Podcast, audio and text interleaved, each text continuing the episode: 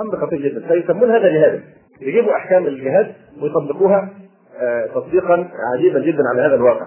فكل دماء المسلمين يقول لك يبعثون على نيتين يا أخي الرسول عليه السلام قال يغدو جيش الكعبة حتى إذا كانوا بيداء من الأرض خسف باولهم وبآخرهم.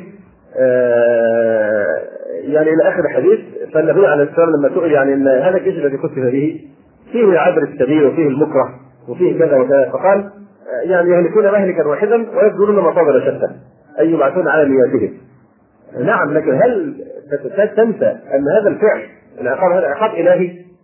يعني هو يدخل في الأفعال الكونية القدرية وليس في الأفعال الشرعية الإرادية. هذا فعل الله من الذي يكتف الله. لأن البليه لما بتاتي فاوم وفتنة لا تصيبن الذين ظلموا منكم خاصة. يقصد خلاص.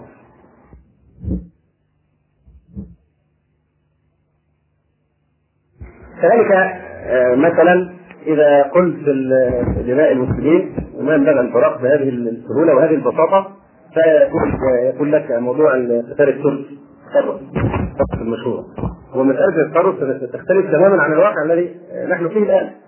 فالتطرف دي عبارة عن جيش الكفار وجيش المسلمين والكفار عندهم بعض الأسرى. معهم بعض الأسرى من المسلمين. فالكفار يكونون في حالة بحيث يهددون وجود المسلمين. يعني المسلمين إذا لم يبالغوهم بالقتال فسيهجم عليهم هؤلاء المشركون ويصطلموهم يعني يبيدوهم تماما يقضوا على جميع المسلمين. واضح؟ ففي هذه الحالة فالمشركون ماذا يفعلون؟ يتصرفون بالأسرى. فيدعون الأسرى في الصف طبعا كان في طيارات فيما مضى. أو قبائل بعيده ماذا تنزل في وسطهم لكن يتصرفون بالمسلمين يمنع المسلمين إيه؟ كالترس ودرع وقد بشري. فبحيث إذا المسلمين ضربوا سهاما أو رماحا أو غير ذلك يصيب من؟ يصيب إخوانهم الأسرى. فهذه مساله التطرف. واضح؟ فقال العلماء إنه إذا خشي على المسلمين أن يصطلموا أن يبادوا اباده كامله في مثل هذه الحالة فيجوز قتل الترك. يجوز أن تقتل عدد القليل المسلمين في سبيل المحافظة على اللي هم الأسرى يعني. في سبيل المحافظة على الأمة الإسلامية أو الكيان الإسلامي كله. هذه مساله التصرف هل الوضع الذي نحن فيه الآن هو موضوع التصرف هذا؟ هل هو نفس الوضع؟ طبعا أوضاع تختلف تماما وسنزيد ذلك تفصيلا إن شاء الله ولا ندخل كلام العلماء فيه. الشاهد يعني أن إطلاق كلمة الجهاد تجعلنا نغض النظر ولا نلتفت إلى هذه المخالفات الشرعية التي لأن اسمه جهاد حد ينكر الجهاد حد يعني آه، يستطيع أن آه، يعني آه، يطعن في الجهاد في سبيل الله والله سبحانه وتعالى يأمر بالجهاد والرسول عليه الصلاه والسلام يأمر بالجهاد.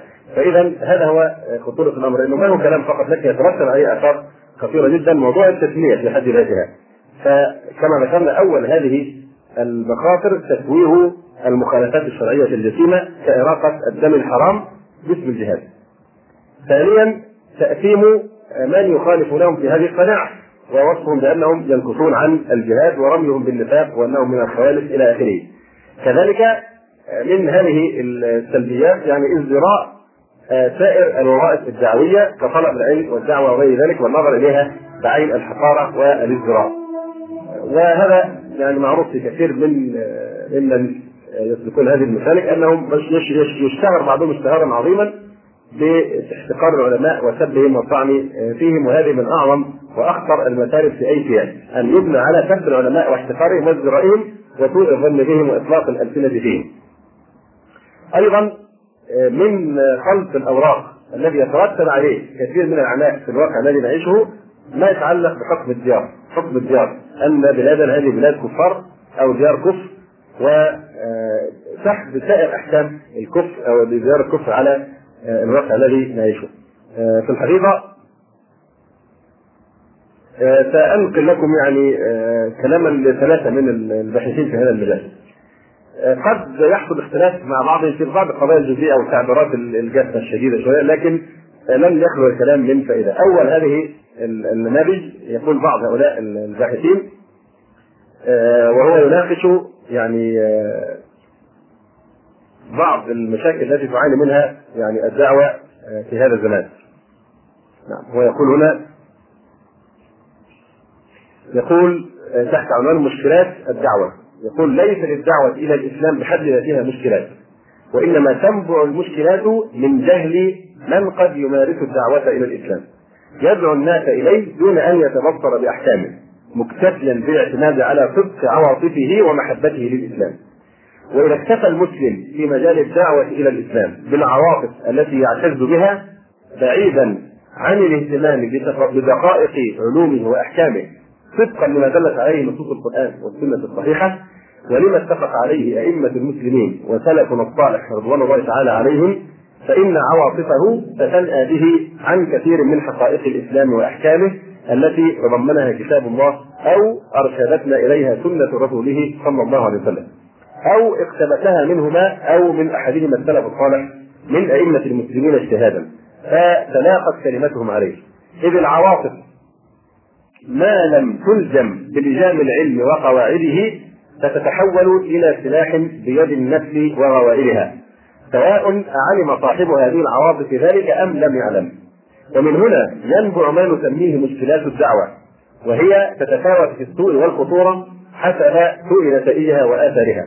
فاكثرها تلك التي تأتي بنقيض ما يتوخاه الداعي من سعيه وعمله أي تأتي بنتيجة هي أنها تزيد الناس بعدا عن الإسلام وضيقا به إذ تثير في نفوسهم صورا وأخيلة باطلة عنه فيحكمون عليه من خلال تلك الصور التي ثبتت أو نبتت في أذهانهم من أخطاء أولئك الدعاه هو عرض مشكلة التكفير ثم سن بالكلام على مشكلة أو مسألة دار الكفر ودار الإسلام.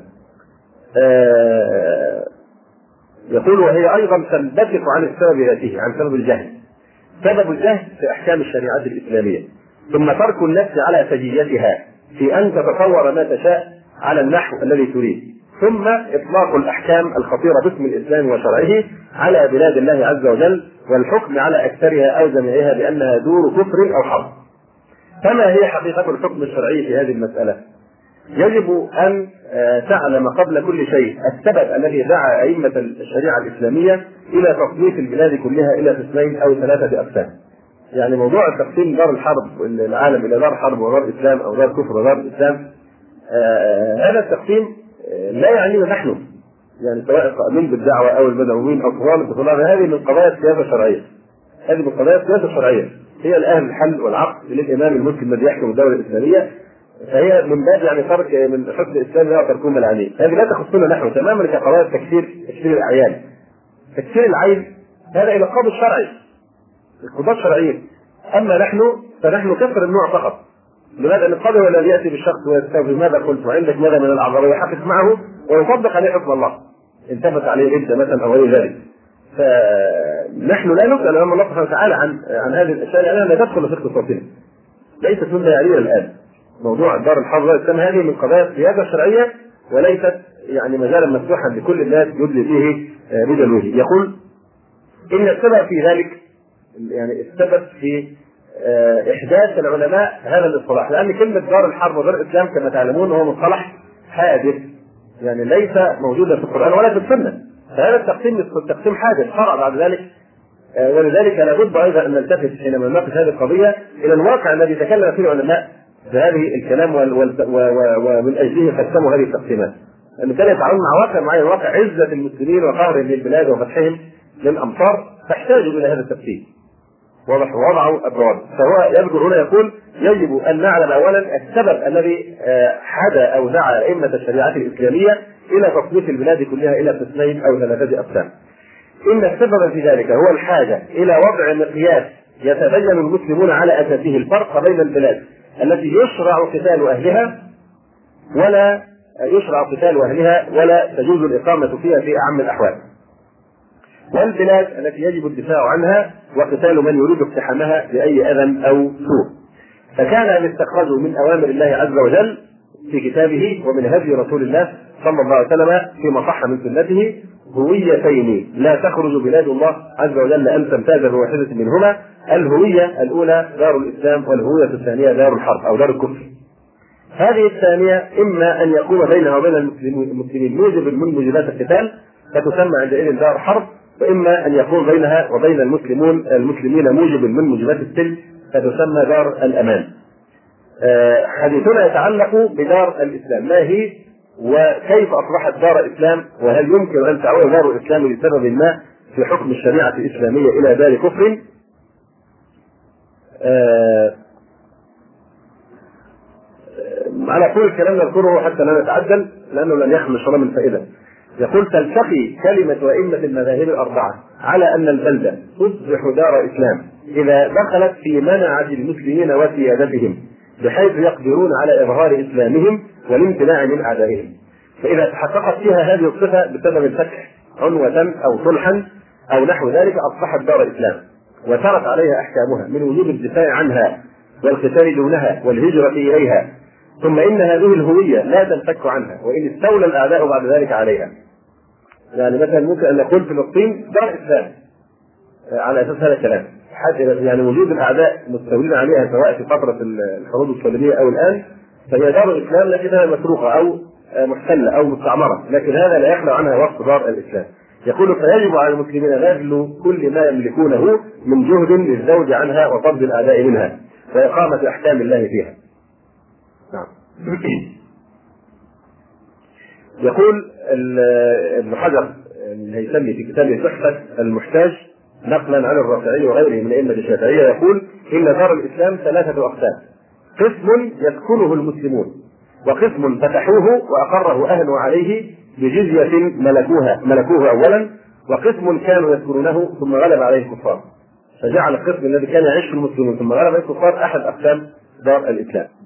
فيقول هذا ما يقرره سائر المذاهب الأخرى الحنابلة والمالكية والحنفية كلهم ذهبوا إلى أن المعول في تسمية الأرض بدار الإسلام أن يمتلك المسلمون فيها السياده لأنفسهم بحيث يملك المسلم أن يستعلن فيها بأحكام الإسلام وشعائره.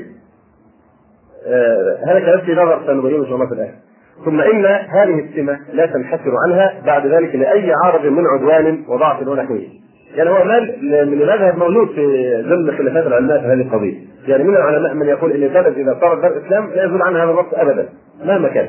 يعني يعتبرون الأندلس مثلا حتى الآن دار إسلام. يقول بعد كلامه فإذا تأملت في هذا الذي اتفق عليه أئمة المسلمين من معنى دار الإسلام أدركت أن تطبيق عموم الأحكام الشرعية واجب يترتب على أولئك الذين تضمهم دار الإسلام وليس شرطا لابد منه لتسمية الأرض دار دار الإسلام. هذا تعبير مهم جدا ودقيق. يقول تطبيق عموم الأحكام الشرعية تطبيق الأحكام الشرعية واجب على المسلمين الذين يعيشون في دار الإسلام، واجب عليهم. وليس شرطا في الحكم عليها بأنها دار الإسلام. واضح الفرق أم غير واضح؟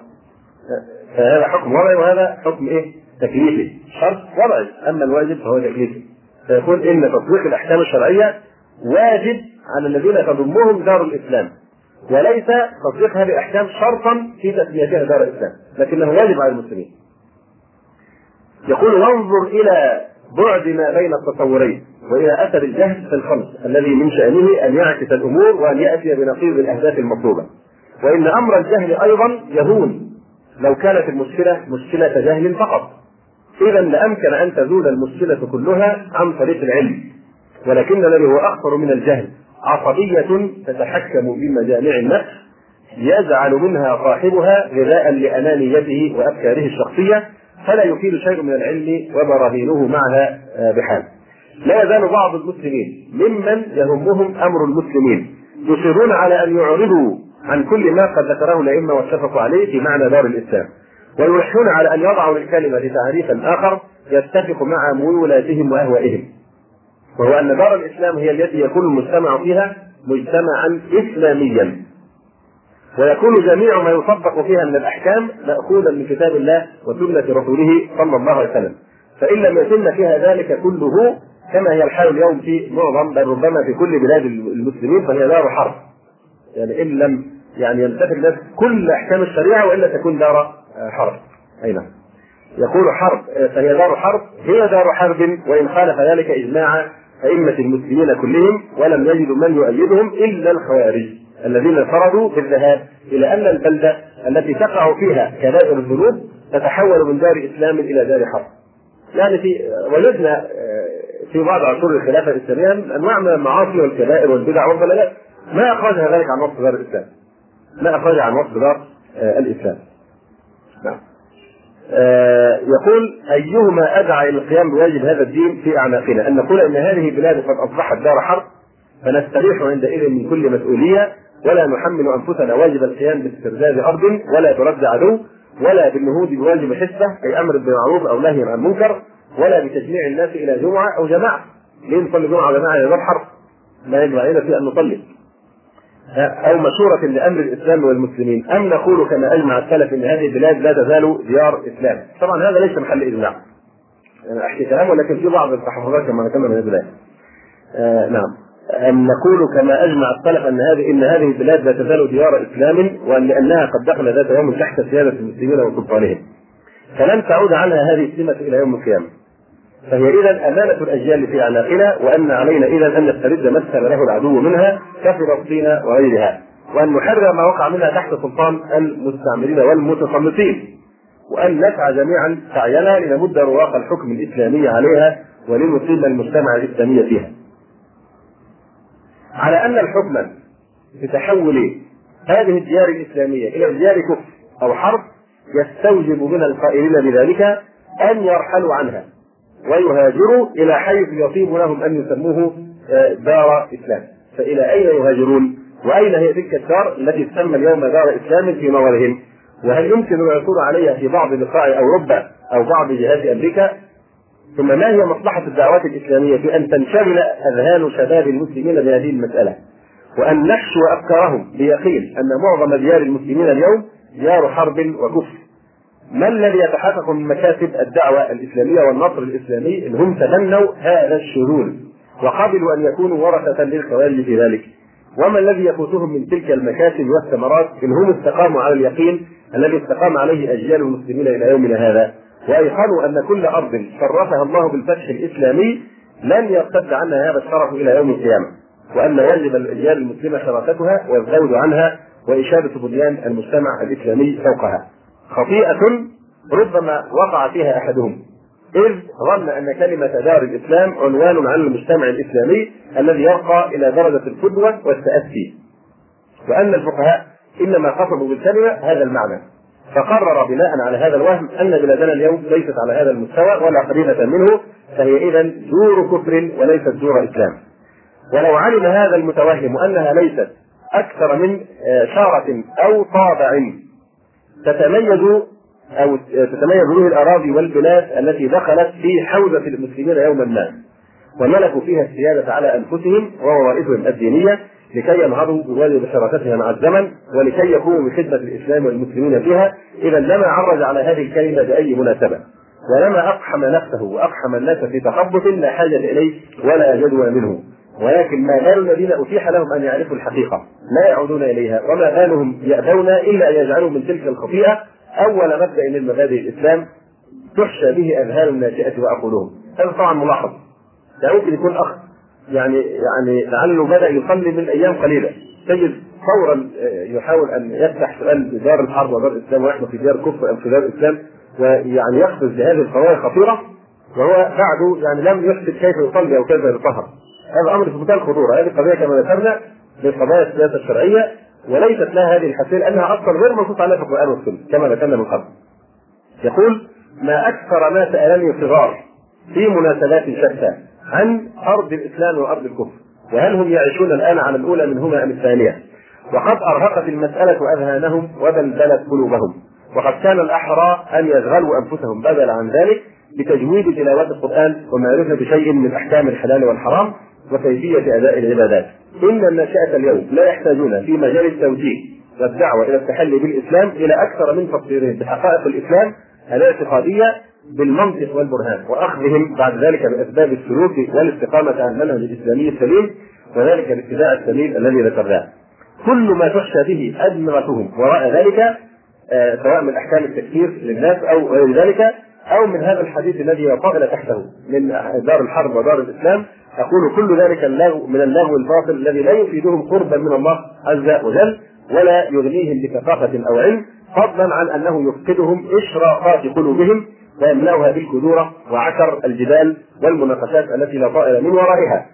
وبقتل آه، ويقتل أوقاتهم الثمينة دون ربح أو فائدة. أي نعم. على أي الأحوال هذا باختصار يعني آه، بعض الكلام في هذه القضية. الحقيقة تبقى أيضا آه، نوع من الإشارة في هذا. نختم بها الكلام اليوم ونتم الكلام إن شاء الله الأسبوع القادم في موضوع دار الإسلام والكفر وما تبقى من النقاش يعني. آه، هذا الكلام هو للشيخ عبد الرحمن عبد الخالق حفظه الله. يعني هذا كلام أنا يعني أنقله من باب الاطلاع على وجهات نظر شتى. ليس معناه ان أنا اتبنى بالضبط كل ما يقال. لأن أحيانا تكون في شدة كما في الكلام السابق الذي ذكرناه في غير موضعها أو يعني يدعي إجماع على شيء وليس محل إجماع كما سنبين إن شاء الله. آه فهذا أحد الآراء فقط يعني موضوع أن الدار إذا دخلها المسلمون صار دار الإسلام إلى الأبد هذا ليس محل إجماع كما آه يعني ذكر الباحث الذي نقلنا كلامه. هذا هذا فقط رأي واتجاه في الفقه الإسلامي كما سنأتي إن شاء الله. الشيخ عبد الرحمن بن خالد له كتاب فصول في السياسة الشرعية تكلم عن هذه القضية أيضا أنا أيضا اصل هذا كلام وأحاول أن لا أعلق يعني حتى وإن كان هناك تحفظ من بعض التعبيرات آه كما نفهم. يقول لا شك أن القول بأن ديار الإسلام الآن واوطانهم ديار حرب قول فاجر ليس عليه دليل من كتاب أو سنة أو فقه أو عقل أيضا وذلك للاسباب الآتية.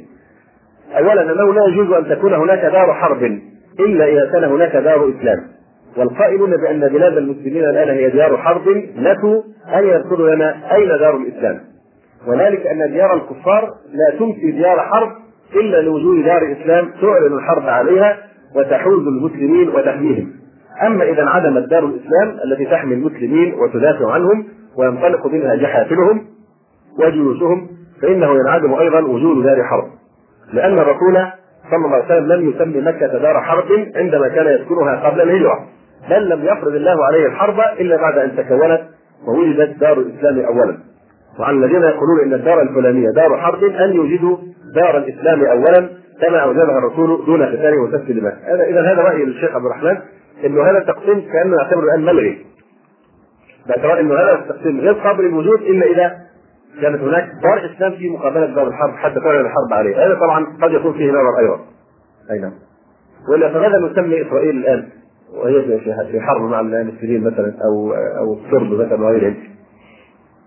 ثانيا يقول إن القول بأن ديار الإسلام الآن واوطانهم ديار حرب معناه أن يتحول المسلمون إلى مجموعة من اللصوص والقتله والمنافقين والمجرمين.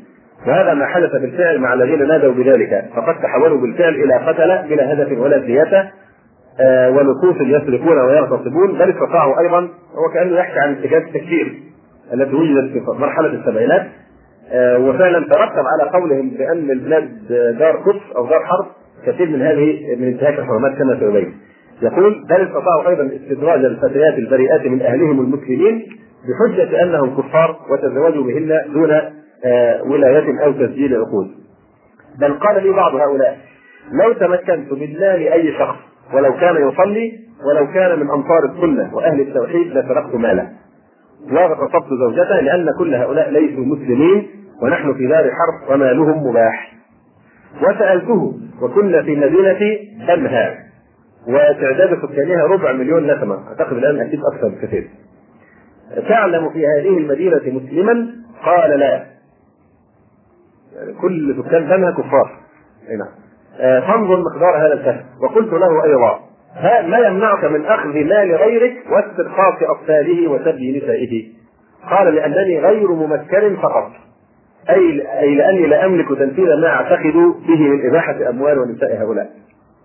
أقول لا شك هذا كلام الشيخ لا شك أن القول بأن ديار المسلمين اليوم واوطانهم ديار حرب يجعل ممن يقولون بهذا القول مجموعة من المنافقين والقتلة والمجرمين. ثالثا يقول بالرغم من فظاعة وشر القول بأن ديار المسلمين الآن ديار حرب إلا أن أصحاب هذا القول أيضا متناقضون فالمعروف أن دار الحرب لا تقام فيها الحدود الشرعية. فمن شرب خمرا مثلا لا يجلد ومن سرق لا تقطع يده. وهذا أمر متفق عليه بين الفقهاء. وذلك حتى لا يلحق المسلم الذي يقع في معصية من المعاصي التي تستوجب حدا حتى لا يلتحق بالكفار. وللأسف إن أصحاب الفهم الجديد يتعللون عند مواجهتهم بالقول لماذا تفعلون كذا وكذا. من هذه الأشياء يقولون نحن نريد أن نقيم الحدود. فكيف تكون مثل هذه الحدود والحال أنكم تقولون إننا في دار حرب؟ فكيف تقيمون الحدود في دار حرب؟ أي نعم. وكذلك لا يجوز إقامة حد في الإسلام إلا بتعيين إمام وقاضي وشهود وتمكين المتهم من الدفاع عن نفسه. فكيف يكون آه يعني آه قتل شخص ما أو سرقه محل ما إقامة للحدود لا شك أن ديار المسلمين الآن واوطانهم هي ديار اسلام ما دام أهلها مسلمون. وإن غلب آه بعض أنظمة الكفر عليهم وهم مطالبون بطاعة الحق فقط ومأمورون بمعصية أنظمة الكفر وقوانينه لأنه لا طاعة للمخلوق في معصية الخالق. وهم مأمورون بالسعي والجهاد بكل معاني الجهاد التي شرحناها للوصول إلى تطبيق شرع الله سبحانه وتعالى كاملا واتباع السياسة الشرعية في سعيهم وجهادهم. هذا هو الدين القويم والصراط المستقيم. فهذا الحقيقة يعتبر نصف الكلام المتعلق بدار الحرب ودار الإسلام. بقي كلام يسير. وأيضا بقي آه، بعض النقاط نرجو أن نحاول أن نفرغ بقدر المستطاع بسرعة من هذا البحث لكن في ماده سيمتد أيضا قليلا يعني مرتين كمان أو أكثر والله أعلم حتى آه، نغطي كل النقاط التي وعدنا بها في صدر هذا البحث. آه، أقول قولي هذا وأستغفر الله لي ولكم سبحانك اللهم ربنا وبحمدك أشهد أن لا إله إلا أنت أستغفرك وأتوب إليك. السلام عليكم ورحمة الله وبركاته. إلى ما كنا بصدد به وقد تكلمنا الأسبوع الماضي في قضية الديار والحكم على لديار آه، المسلمين الآن بأنها ديار كفر أو ديار حرب وما يترتب على ذلك من اخطار. ذكرنا بالامس آه، كلام أو الأسبوع الماضي كلام بعض الباحثين والعلماء في ذلك وننهي اليوم إن شاء الله بذكر آه، طرف ثالث على أساس نحاول أن نختصره من كتاب الغلو في الدين في الكلام على الحكم بالدار سبق أن تكلمنا فيه لكن نحتاج الآن إلى أن نعيده ونذكركم به. تختلف آراء الفقهاء في مناط الحكم على الدار. يعني على أي أساس نحكم على الدار؟ بأنها دار اسلام أو أنها دار كفر القول الأول إن مناط الحكم على الدار هو ظهور الأحكام. ظهور الأحكام. القول الثاني إن مناط الحكم على الدار هو الأمن. أما بيان القولين فبالنسبة للقول الأول إن ظهور الأحكام هو مناط الحكم على الدار فيرى جمهور الفقهاء أن مناط الحكم على الدار بانها دار اسلام أو دار كفر هو ظهور الأحكام. آه، ففي الإقناع عرف دار الحرب بأنها لا يغلب فيها حكم الكفر. وقال الكساني لا خلاف بين أصحابنا بان دار الكفر تصير دار حرب بظهور أحكام الإسلام فيها. فيقول ابن القيم دار الإسلام هي التي نزلها المسلمون وجرت عليها أحكام الإسلام وما لم يجري عليه أحكام الإسلام لم يكن دار إسلام وإلا فقها. فهذا هو قول جمهور أهل العلم أن العبرة في الحكم على الديار هو بظهور آه، الأحكام. ثم اختلفوا في هذه الأحكام. ما هي الأحكام التي نقصدها حينما نقول إن العبرة هي ظهور الأحكام؟ هل هي أعمال الإمام أم أعمال الأمة؟ هل هي أعمال الحاكم أم أعمال الشعب؟ واضح؟ اختلف العلماء في تفسير ما المراد بظهور الأحكام. هل هي أعمال الإمام أو هي أعمال الأمة؟ يعني الشعائر الظاهرة كالصلاه ونحوها على اتجاهين منهم في التعريف. فالاتجاه الأول يرى أن الأحكام هي أعمال الإمام يعني السلطان السياسي. فإن كان السلطان للمسلمين فالدار دار اسلام وإلا فبالعكس. وهذا ما عليه الحنفية. نعم. يقول السرخسي المعتبر في حكم الدار هو السلطان والمنعه في ظهور الحكم. وعلم ابن حزم هذا بقوله لأن الدار إنما تنسب للغالب عليها والحاكم فيها والمالك لها. آه بهذا أفتى جمع من المعاصرين منهم الشيخ العلامة محمد بن إبراهيم رحمه الله والشيخ عبد الرحمن السعدي والشيخ محمد رشيد رضا رحمه الله. مقتضى هذا القول أنه يمكن أن تكون الدار دار إسلام ولو كان أهلها كلهم كفارا ما دام حاكمها مسلما ويحكمها بالإسلام. هذا الاتجاه الذي يفسر إن إن الدار تحكم عليها أو المناطق الحكم على هو ظهور الأحكام والمقصود في نظر هذا الفريق الأول أحكام اللي هي أعمال الإمام يعني السلطان السياسي للحاكم المسلم. فبالتالي يمكن أن تصبح دار الدار دار إسلام ما دام يحكمها حاكم مسلم بغض النظر عن أحوال الشعب. بحيث مثال مثلا اضربوا ذلك مثلا مثلا مصر في بداية الفتح الإسلامي المبارك. كان عامة المسلمين قبطا نصارى. ولكنها محكومة بشرع الله محكومة تابعة للخلافة الإسلامية. لأمير المؤمنين عمر رضي الله تعالى عنه. ففي هذه الحالة آه، مصر قد صارت دار إسلام لأن الأحكام التي عليها أحكام إسلام بغض النظر عن نوعية يعني الشعب الذي فيها. الاتجاه الثاني يرى أن مناط الحكم على الدار هو أعمال أهلها. يعني ما صفه الشعائر الظاهرة الشعائر الظاهرة فيها. هل هي يعني الخاصة بأهل الإسلام أم غير ذلك؟ فإن كانت أحكام الإسلام خصوصا الصلاة خصوصا الصلاة ظاهرة فالدار دار إسلام وإلا فدار كفر. ولهذا فسر بعض الحنفية في الأحكام حيث قال ودار الحرب تصير دار الإسلام بإجراء أحكام أهل الإسلام فيها كإقامة الجمع والأعياد وإن بقي فيها كافر أصلي. حتى لو بقي فيها كفار. لكن ما دام الظاهر على المجتمع اقتداره بصبغه الشعائر الإسلامية وبالذات إقامة الصلاة والأعياد والشعائر الإسلامية الظاهرة فهي دار اسلام حتى لو بقي فيها كفار. فيقول بعض الفقهاء دار الإسلام ما ظهرت فيها الشهادتان. والصلاة ولم تظهر فيها خصله كفرية إلا بجوار أو بالذمة أو بالأمان من المسلمين، ممكن توجد خصله كفرية بأمان، عقد أمان بين الإمام أو وبين الكفار أو بعقد ذمة أو آه يعني جوار. ودار الحرب هي الدار التي شوكتها لأهل الكفر ولا ذمة من المسلمين عليها. شيخ الإسلام ابن تيمية رحمه الله تعالى يوافق الذي يظهر من كلامه أنه يوافق أصحاب هذا الاتجاه الثاني أن العبرة بأعمال الأمة لا بأعمال الامام. واضح؟ نعم. يقول شيخ الإسلام رحمه الله وكون الأرض دار كفر أو دار إيمان أو دار فاسقين ليس صفة لازمه لها بل هي صفة عابره بحسب سكانها.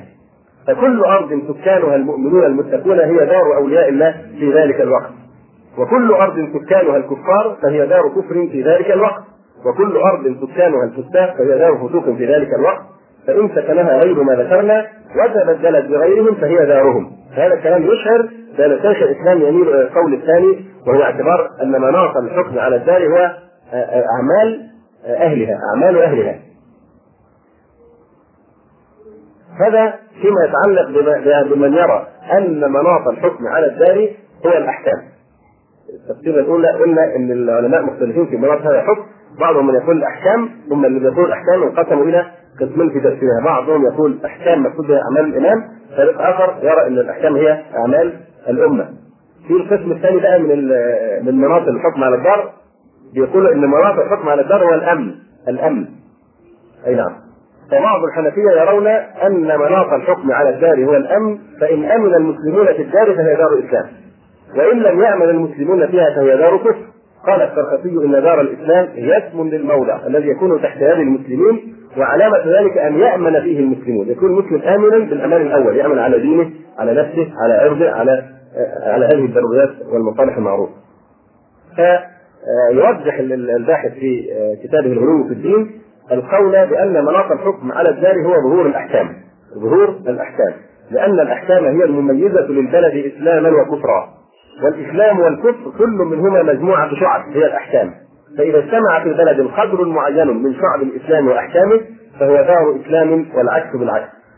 وأما الأمن في الدار فهو عرض ناتج عن الحكم. إذا هو وصف غير مؤثر. موضوع الأمان ناشئ عن ظهور الأحكام. فهذا عرض ووصف غير مؤثر في الحكم. هذه الأحكام هي مجموع أعمال الناس وأعمال الإمام. يجمع بين القولين. مجموع أعمال الإمام وأعمال ال ال ال الناس. فلا يحكم على الدار بأنها دار إسلام أو دار كفر إلا بعد النظر إلى هذين الجانبين ويجب مع ذلك استصحاب القواعد الآتية. أولا أنه عندما يقال إن مناط الحكم على الدار ظهور الأحكام فلا يعني ذلك اجتماعها كلها. اجتماعها كلها. نعم. فإنه من النادر يعني مش معنى نقول على دار انها دار إسلام ويجتمع فيها أعمال الإمام وأعمال الأمة أنها تكون كما كانت مثلا في عهد النبوة أو كما كانت في عهد الخلافة الراشدة. ابدا ليس الأمر بهذه الصورة المثالية لأنه من النادر الذي لم يقع في تاريخ المسلمين إلا في عهد النبي صلى الله عليه وسلم وعهود خلفائه الراشدين رضي الله تعالى عنهم. ثم تتابع النقص بعد ذلك فما من زمان أو مكان إلا وقد غابت فيه بعض أحكام المسلمين. ثانيا أن هذه الأحكام التي هي مناط الحكم على الدار متفاوتة في الدرجة. يعني متفاوتة في درجة قوتها فالصلاة أعظم هذه الأحكام على الإطلاق. هناك اهتمام خاص بمسألة إقامة الصلاة سواء في أعمال الإمام أو أعمال الأمة كما سنجد ذلك ايضاحا إن شاء الله تعالى. فالصلاة أعظم هذه الأحكام بكل حال من الأحوال ولها تأثير خطير جدا في تحديد هوية الدار آه يعني آه و يعني سواء من كان أعمال الأمة أو أعمال الامام كما ذكرنا. مما يدل على ذلك حديث أبي أمامة البهري رضي الله عنه أن رسول الله صلى الله عليه وسلم قال: لتنقضن عرى الإسلام عروة عروة فكلما انتقضت عروة تشبث الناس بالتي تليها فأولهن نقضا الحكم وآخرهن الصلاة وآخرهن الصلاة. أيضا هناك جمله من الأحاديث فيها تسويغ الخروج على الحكام لترك الصلاة أو عدم إقامة الصلاة، لماذا؟ لأنها آخر ما يمكن أن يحكم به لقوم أنهم مسلمون، لأن الصلاة أول الاسلام وهي آخر الإسلام. واخرهن الصلاة. آه عليه إذا لم يسمع الأذان في بلد. بلد ليس فيها أذان. ولم توجد المساجد. فهذا دليل على أن الدار دار كفر. أما إذا سمع الأذان ووجد في المساجد حتى غدت مظهرا من مظاهر الدار فالدار دار الإسلام. وهذا يشهد له عدة أحاديث. في الذين يتجرؤون في إطلاق حكم دار الحرب أو الكفر على بلاد المسلمين الآن في الحقيقة هم ما ذهبوا إلى بلاد الكفار في الغالب. وما عرفوا إيه, إيه لا هي بلد كفر. ونحن نعلم حتى من الناس الذين اللي هم غير متدينين أصلا وغير ملتزمين بالدين كما ينبغي إذا ذهبوا إلى هذه البلاد ربما إذا حدثته عن بلاد المسلمين وذكرته بالأذان أو يبكي. ناس عاديه ما عندها يعني التزام قوي بالدين. ومع ذلك يعتبر أن من أعظم نعم الله التي حرم منها باقامه بلاد الكفار يقول أنا لا أسمع الأذان. يكفي أني لا أسمع الأذان. وأن الله يعاقبني بذلك ويحرمني من هذه النعم. فالنعم لأننا مغمورون فيها لا نشعر بها. قد اعتدنا على الائتلاف بهذه النعم فننسى فضل الله عليه. لكن لو ذهب واحد إلى الكفر وشعر بالوحشة وكيف إن حتى إذا أذن الإخوة في داخل ما يسمى له المساجد لابد الصوت يكون مكتوم ما يخرج للشارع. ممنوع. نعم. الشاهد يعني ان الإنسان إذا فقد النعمة يحس بها. فالفرق شاسع في الحقيقة هذا أمر يدرك إذا ذهبت بالفعل إلى بلاد الكفار ورأيت الفارق آه، في هذه الخصلة بالذات الصلاة والأذان. آه، يشهد لهذا المعنى آه، أيضا أحاديث منها حديث أنس بن مالك رضي الله تعالى عنه قال كان رسول الله صلى الله عليه وسلم يغير إذا طلع الفجر وكان يستمع الأذان فإن سمع أذانا أمسك وإلا اغار إن سمع أذانا امسك وما أغار على هذه البلدة لكن إن لم يسمع أذانا تكون هذه علامة على أن هؤلاء ليسوا مسلمين. نعم. قال الإمام النووي رحمه الله تعالى في الحديث دليل على على أن الأذان يمنع الإغارة على أهل ذلك الموضع فإنه دليل إسلامهم.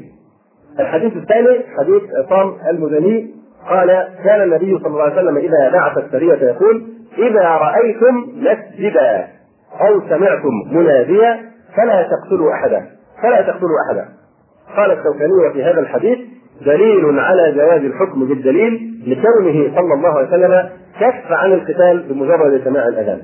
قال وفيه الأخذ بالأحوط في أمر الدماء لأنه كف عنهم في تلك الحال مع احتمال أن يكون ذلك على الحقيقة. قال وفيه دليل على أن مجرد وجود المسجد في البلد كاف في الاستدلال به على إسلام أهله وإن لم يسمع منهم الأذان لأن النبي صلى الله عليه وسلم كان يأمر سراياه بالاكتفاء بأحد الأمرين إما وجود مسجد أو سماع الأذان. آه، طبعا هنا ملاحظتان مهمتان جدا آه، وهو أنه قد يرد على الاستدلال بهذين الحديثين وهو الامساك عن الإغارة إذا سمع الأذان أو إذا ولي مسجد لأن غاية ما يدل عليه الحديثان منع الإغارة على الدار لا وصفها أن تمنع الإغارة لكن هل هذا الحديث دليل على وصفها بأنها دار الاسلام؟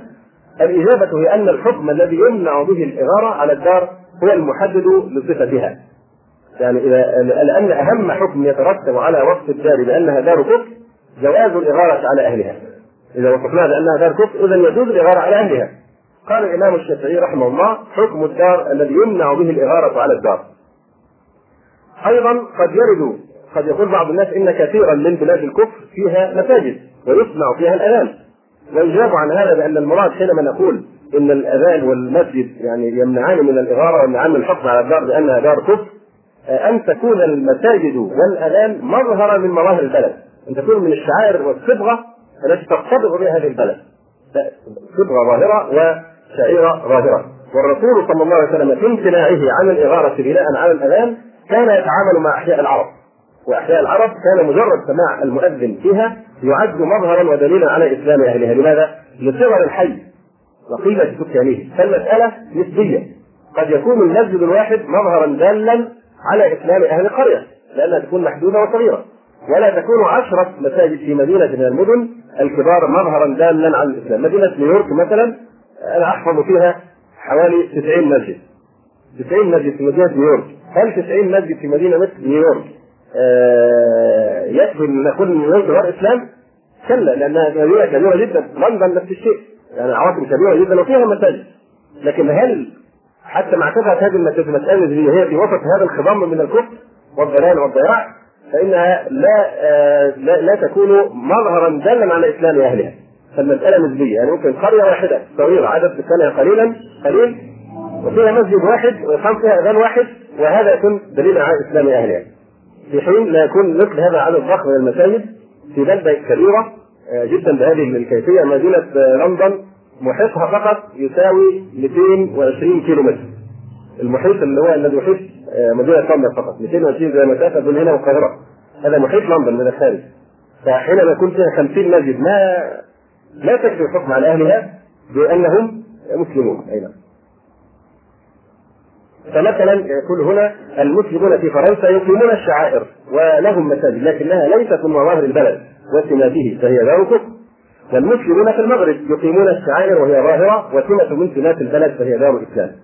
اذا بهذا الكلام يتبين أن دار الإسلام هي التي ظهرت فيها الأحكام الإسلامية وخصوصا الصلاة. ودار الكفر هي التي غابت عنها الأحكام الإسلامية وخصوصا الصلاة. ليس المراد بقيام الصلاة أداء أفراد من الناس لها بل المراد أن تكون الصلاة جزءا من عمل الإمام أن يقيم الإمام ولاية الصلاة زي ما في وزارة الأوقاف وزارة الدفاع وزارة المالية وزارة التعليم تكون في وزارة الصلاة. وزارة الصلاة ولاية خاصة بالصلاة. يعين الإمام المسلم هذا معنى لا ما اقاموا فيكم الصلاة. يعني تكون جزءا من وظيفته. أن يكون هو مراقبه الناس محاسبه من يتخلف عن صلاة الجماعة ينظر في عذره وإن لم يكن له عذر يعاقب ويحبس ويحقق معه كيف تخلف عن الصلاة. وطبعا هذا ليس اكراها في الدين. لا إكراه في الدين هذا بالنسبة للكافر. أما المسلم الذي أعلن انتماءه للاسلام وقبوله لدين الله عز وجل فهو ملزم بإيه؟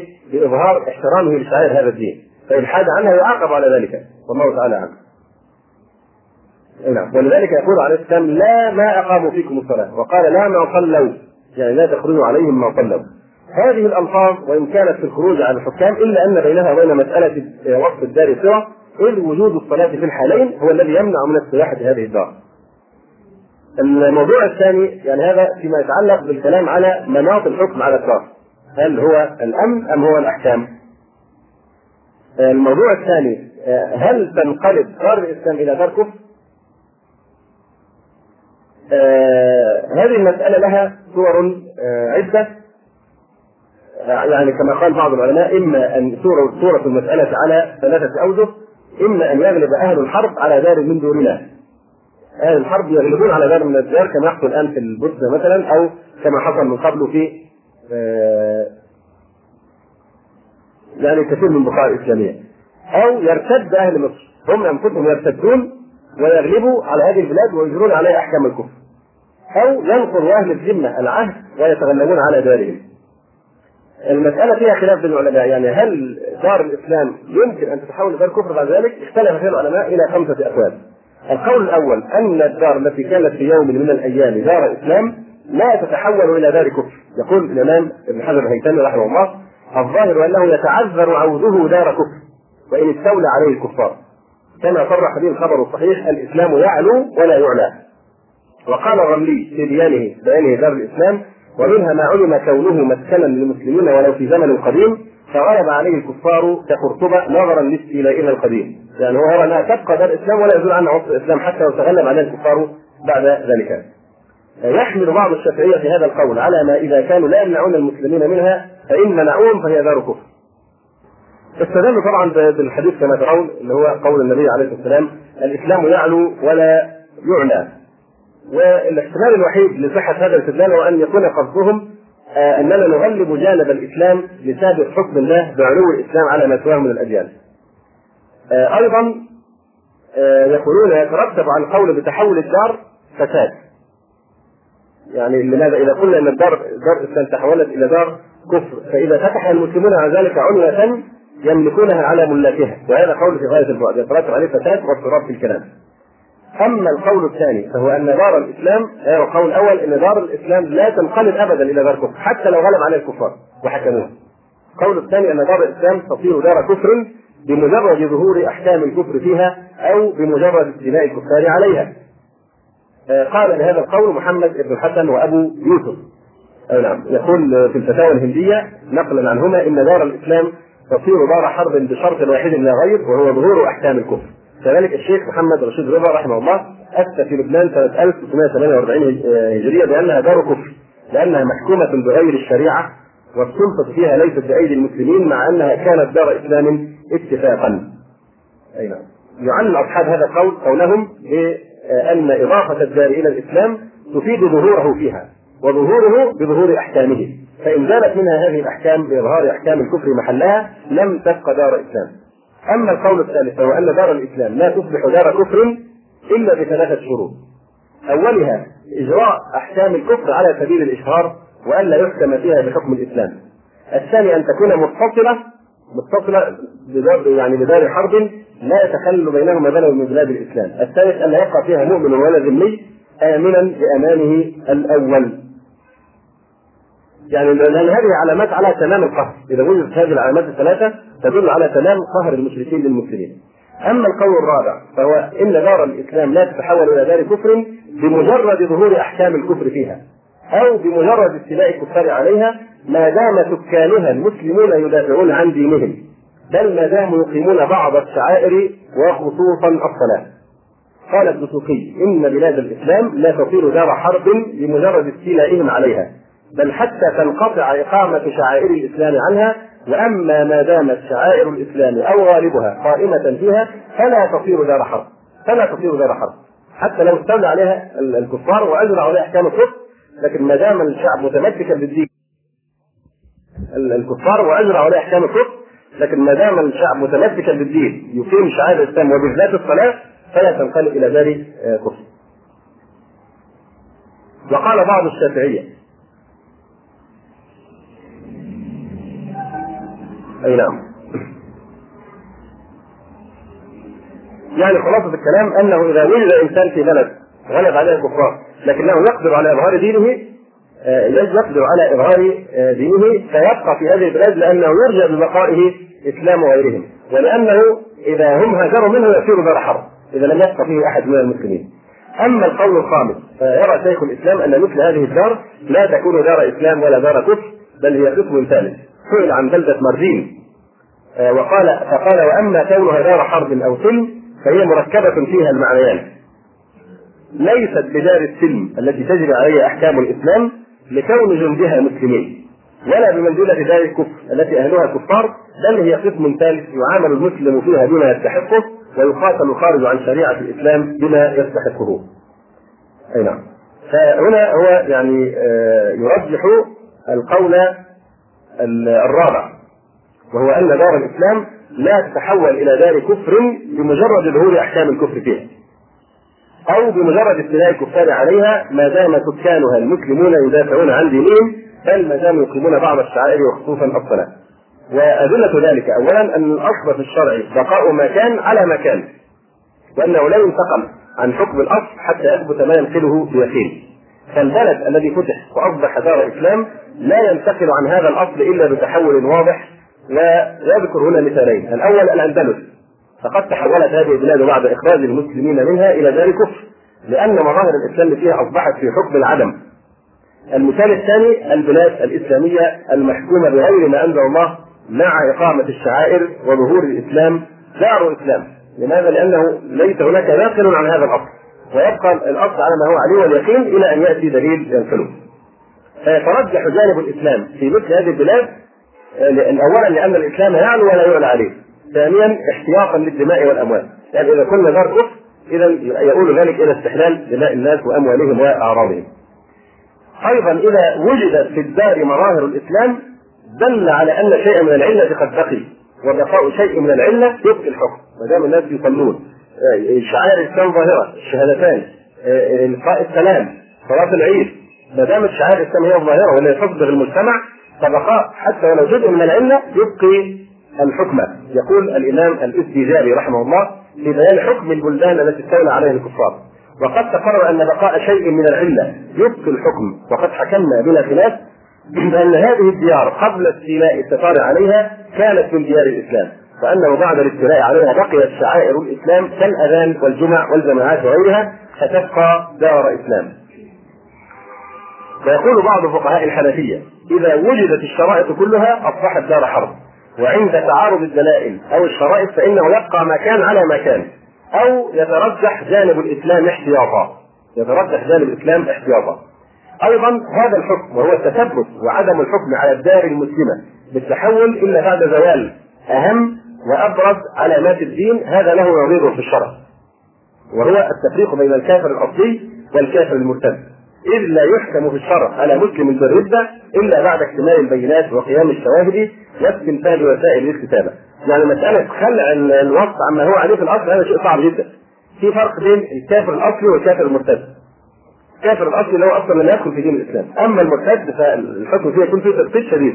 لا يحكم عليه بالردة الا بعد استنفاذ كل الوسائل في استفادته إزالة الشبهة عنه التحقيق معه التضييق عليه وتهديده بان يقام عليه حد الله سبحانه وتعالى في المرتد واضح فليس بسهوله يحكم على رجل بالردة لابد من استنفاذ يعني استيفاء الشروط وانتفاء الموانع.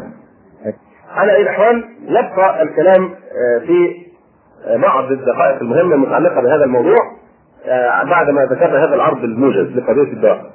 أول هذه التنبيهات وهذا قد ذكرناه الأسبوع الماضي باختصار أن مسألة التفريق بين الدور مساله محدثه مسألة حادثة يعني ليس لها مستند بين في النصوص وإنما موضوع تقسيم البلاد إلى دار إسلام ودار حرب. هذا من وضع الفقهاء في عصر التدوين. هذا من وضع الفقهاء في عصر التدوين وهذا الموضوع أصلا ليس له ذكر في القرآن ولا في السنة. موضوع تقسيم البلاد إلى دار حرب وإلى دار إسلام إنما هو استنباط من الفقهاء في عصر التدوين لأسباب سنذكرها إن شاء الله تعالى يقول الشيخ أبو زهرة رحمه الله وتقسيم الفقهاء العالم إلى دارين أو ثلاثة دار إسلام ودار حرب ودار عهد لم يكن بحكم الشرع وإنما باستنباط الفقهاء المجتهدين بحكم الواقع.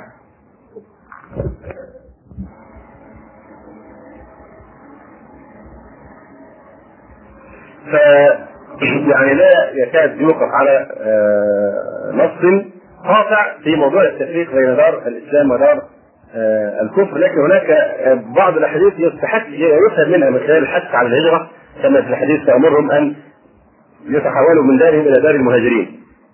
ففهم منها يعني دار من دار الكفر إلى دار المهاجرين التي هي دار الإسلام. فطبعا حتى أحاديث الهجرة ليس فيها دلالة قطعية على التفريق بين الدور وتقسيمها إلى دار اسلام وإلى دار حرب أو كفر.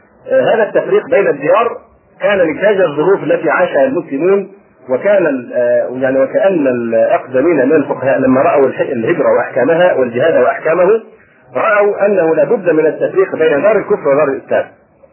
أي نعم وهؤلاء الذين فرقوا لم يستندوا إلى نقص بين في تحقيق مناط الحكم على الدار وإنما كان ذلك محل اجتهاد كل ينظر فيما يراه وصفا مؤثرا فيعني يبينه ويبني عليه أقواله. وما في شك أن هذا التقسيم كان متاثرا بالواقع السياسي الذي كان الفقهاء يعيشونه في يعني عصر وحدة دولة الإسلام وقوة شوكتها وارتفاع أرضها وحكم حكامها بالشرع أو عدم ذلك. اذا القضية ملتبسه الدلالة في موضعين. اولا في موضوع التفريق بين الدور فليس مأخذ ذلك التفريق دليلا قاطعا، دليل التفريق لا يوجد بصورة قاطعة دليل على هذا التقسيم.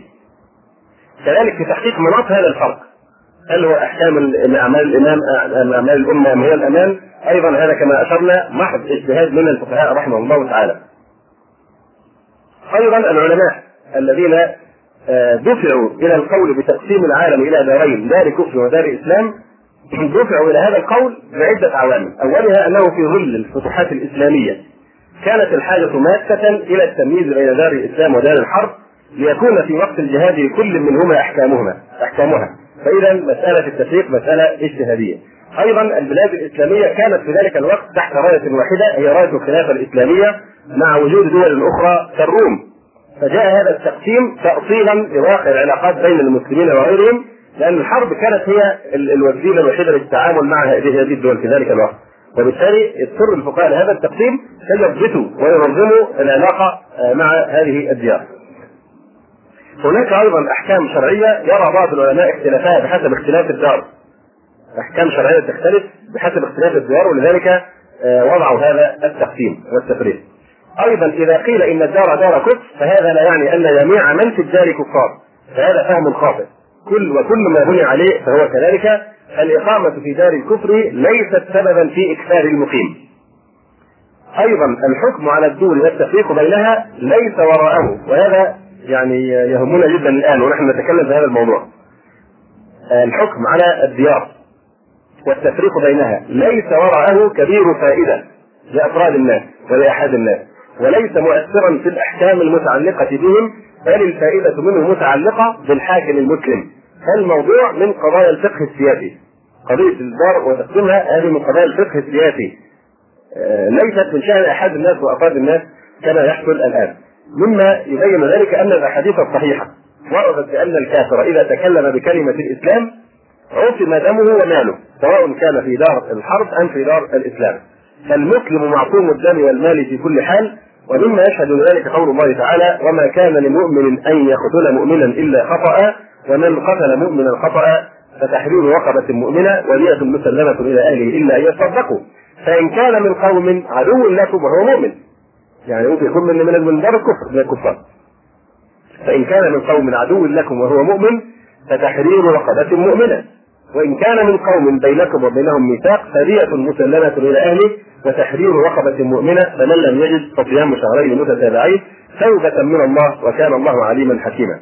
يقول الإمام الشافعي فأوجب الله بقتل المؤمن خطأ الدية وتحرير رقبة وفي قتل ذي الميثاق الدية وتحرير رقبة إذا كان معا آه، ممنوع الدم بالإيمان والعهد والدار معا فكان المؤمن في الدار غير الممنوع وهو ممنوع بالإيمان فجعلت فيه كفارة في إتلافه ولم يجعل فيه الدية وهو ممنوع الدم بالإيمان. يعني الكافر اللي هو في في وسط الكفار في بلاد الكفار إذا قتله المؤمن آه، فإنه يعني يكون فيه كفارة لأنه أتلفه ولم يجعل فيه الدية. يعني الخلاصة ما حكى عمله بصفة أنه مؤمن مع آه، كونه من أهل دار الحرب هذا أمر مهم جدا أيضا وهو أن الأحكام المتعلقة بأفراد الناس لا تختلف باختلاف الدار. لذلك نقول هذه قضايا ليست مما يعنينا. يعني هذه من قضايا الفقه السياسي. من قضايا الفقه السياسي تترك إلى أهلها. أما أحد الناس وإن طالب العلم الحديث العهد حتى بمجرد إقامة الصلاة نجد كما هذه الظاهرة. يعني إخوة يكون حديث العهد بالالتزام. يعني التزم بالصلاه مثلا من أيام قليلة أو سنوات قليلة يقفز مباشرة إلى الخوض في قضية الدار. وهل نحن نعيش في دار كفر أم في دار إسلام إلى آخر هذا الكلام؟ هذا لا يعنيك بشيء. لماذا؟ لأن هذه الأحكام لا علاقة لها آه، يعني لا علاقة بأفراد الناس. وهذه الأحكام الشرعية لا تختلف باختلاف الدار. فالحلال حلال والحرام حرام ايا كانت الديار.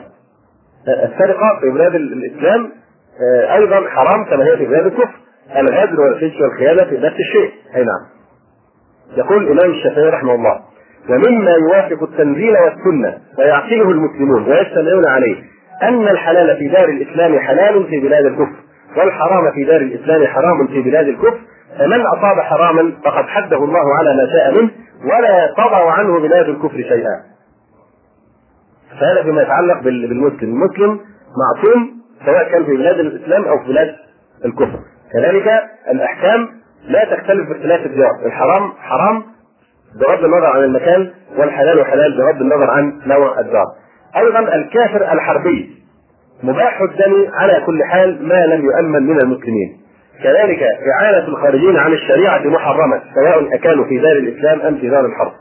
إذا آه، حدود الغلو في قضية دار الحرب ودار الإسلام آه، تظهر في بعض المواقف منها استحلال الدماء والأموال وإعلان الجهاد على هذه الدار التي جعلت دار كفر بزعمهم إذا حكموا بانها دار كفر بسبب كفر النظر وقلة العلم والجرأة على الفتية في دين الله سبحانه وتعالى دار كفر اذا يطبقون كل أحكام دار الكفر كل أحكام دار الكفر فاذا أهلها يكونون كفارا آه، أيضا تستحل الدماء والأموال و آه، يعني يعلن عليها الجهاد كأنها كأن هؤلاء كفار يعني.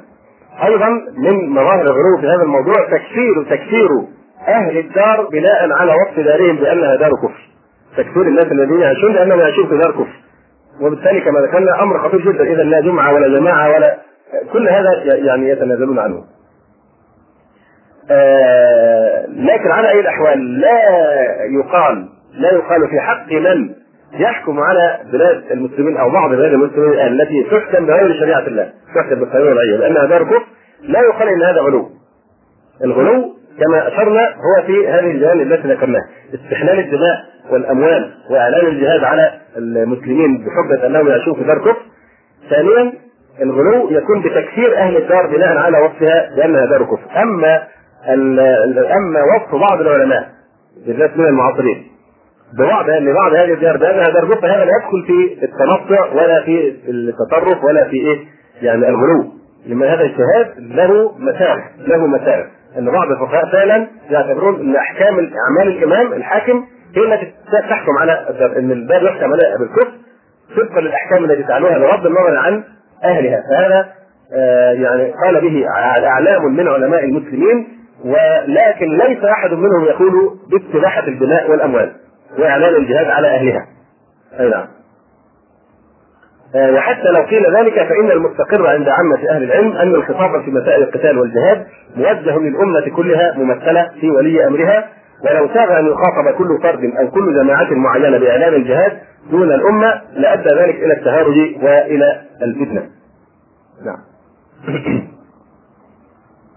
طبعا من النماذج الواقعية ما حصل من جماعة شكر مصطفى جماعة الخوارج الجدد المتنابي التكفير والهجرة فإنهم لما حكموا على مصر وعلى بلاد المسلمين بأنها بلاد كفر آه، أدى هذا إلى أن قاموا بتكفير كل مقيم فيها أي نعم فهم يعتبرون هذه البلاد هذه تعيش في حياه جاهليه كاملة وأن أهلها كفار لأنها دار آه، كفر. أي نعم. ويقول النبي الذي يعيش في هذه المجتمعات يكثر ثواب الكفار. فيجب أن يعتزلهم أي نعم. إذا خلاصة الكلام في هذا الموضوع أن مفهوم دار الكفر ودار الإسلام غير منضبط. هذا المفهوم غير منضبط بصورة قاطعة. وليس له حدود واضحة بحيث تخرج الدار اذا تجاوزتها عن وصف الإسلام. وجعل هذا المفهوم طريقا لاستحلال الدماء والأموال أمر خطير لذلك أن الدماء والأموال شأنها عظيم ولا تستحل إلا برهان قاطع ودليل قاطع. ثانيا الاستدلال بكلام العلماء في هذه القضية لا يستقيم لأمرين. اولا أن كلام العلماء في التفريق بين الدور يجب الا يقطع عن ظرفه الزمني والمكاني إذ معظم العلماء الذين تكلموا في الدور وفرقوا بينها كانوا على عهد الخلافة التي كانت تمثل الوحدة السياسيه لبلاد المسلمين. فإذا أردت أن تعرف أهمية هذه المسألة انظر إلى آراء ابن تيمية والسبكي والرملي والاسبجابي والحلواني وغيرهم من العلماء الذين كانوا يعيشون في عهد استولى فيه التتار على بلاد كثيرة من المسلمين. قارن بين آراء هؤلاء العلماء وبين آراء مثلا الامام أبي حنيفة وأبي يوسف ومحمد الذين كانوا يعيشون في عهد الخلافة الإسلامية الزاهرة. فتجد تفاوتا مع إن كلهم يتكلمون عن دار الإسلام ودار الحرب لكن في تفاوت في الكلام آه، كما ترون في كلام ابن تيمية في بلد أو غيرها. هذا التفاوت ناشئ عن التأثر بالواقع السياسي الذي تعيشه الأمة. فهذه المسألة أساسا التفريق مبني على الواقع. فلا بد أن نراعي الخلاف بين الواقع آه، باختلاف الزمان والمكان. أيضا الكلام في موضوع التفريق بين دار الإسلام ودار الحرب آه، ليس موجها إلى عوام الناس وإلى احاد الناس. ودخول احاد الناس في هذا هو من دخولهم فيما لا يعني. ومن حكم اسلام المرء تركه ما لا يعنيه. فهذه القضية كما ذكرنا هي من قضايا الفقه السياسي. وآثارها موجهة إلى الأئمة وإلى الأمراء. فتسوير مقاتلة الخارج عن شريعة الله في الدار التي تجاذبتها مظاهر الكفر والإسلام كما في فتوى شيخ الإسلام ابن تيمية ليس لأفراد الناس بل لمن هو تحت رايه الإمام أو الحاكم المسلم. لذلك من الخطأ الفاحش ما يحصل من بعض الإخوة حينما يستدلون بكلام شيخ الإسلام تيمية في واقع كأن يعيش هو لما حصل الهجوم التتار على بلاد المسلمين ويتناسون تماما صحيح يعني موضوع مقاتلة الطائفة الممتنعه موضوع مقاتلة طائفه ممتنعه عن عن الشريعة ما نعيش فيه اليوم أقبح وأفحش من مجرد امتناع طائفه عن شيء من أحكام الشريعة. يعني يحكون إجماع العلماء على وجوب مقاتلة الطائفة التي تمتنع عن إقامة شيء من شرائع الإسلام الظاهره. واضح؟ فما نحن فيه هو أشد من ذلك في الحقيقة مجرد ده نبذ للدين. واضح؟ لكن الكلام الذي كان يأتيه ابن تيمية من الذي يقاتل؟ كانت هناك دولة كانت دولة المماليك موجودة كان دولة وجيش وتمايز بين الصفوف فإذا هذا كان يتكلم بالجميع مع الواقع كيف تأخذ هذا الكلام من الكتب وتطبقه على الواقع الذي نعيشه الآن ومع مع إهمال كامل لهذه المنابسات ولهذا الفرق الشاسع ان هذه دولة لها راية ولها جيوش ولها قوتها ولها أمرائها كيان إسلامي متميز يواجه التتار والتتار أفضل ممن يحكموننا الآن. التتار أفضل منهم من حيث موقفهم من الدين. فعلى أي الأحوال يعني لكن الفرق ينبغي أن يلاحظ. لا يصح أن فتوى صدرت نتيجه تفاعل مع واقع معين. ان تطبقها على واقع آخر؟ ثاني ينبغي أن يراعى الفرق وهذا سوف نزيده ايضاحا إن شاء الله تعالى.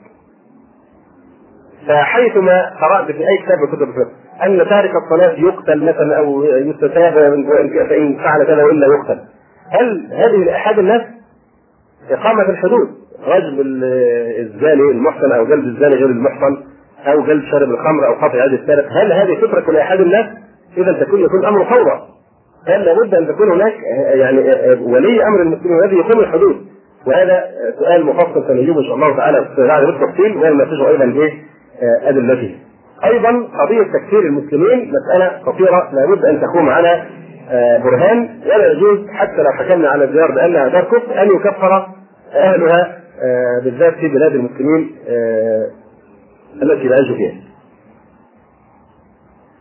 الوقت الحقيقة ضاق بدأ إيه الوقت الدكتور شكل يدخل لكن مهم أيضا المعنى بقضية من القضايا الأساسية جدا بل هي اكثرها على الإطلاق بعد أن سبق من قبل التفريق بين مسمى الجهاد ومسمى الخروج على الحج.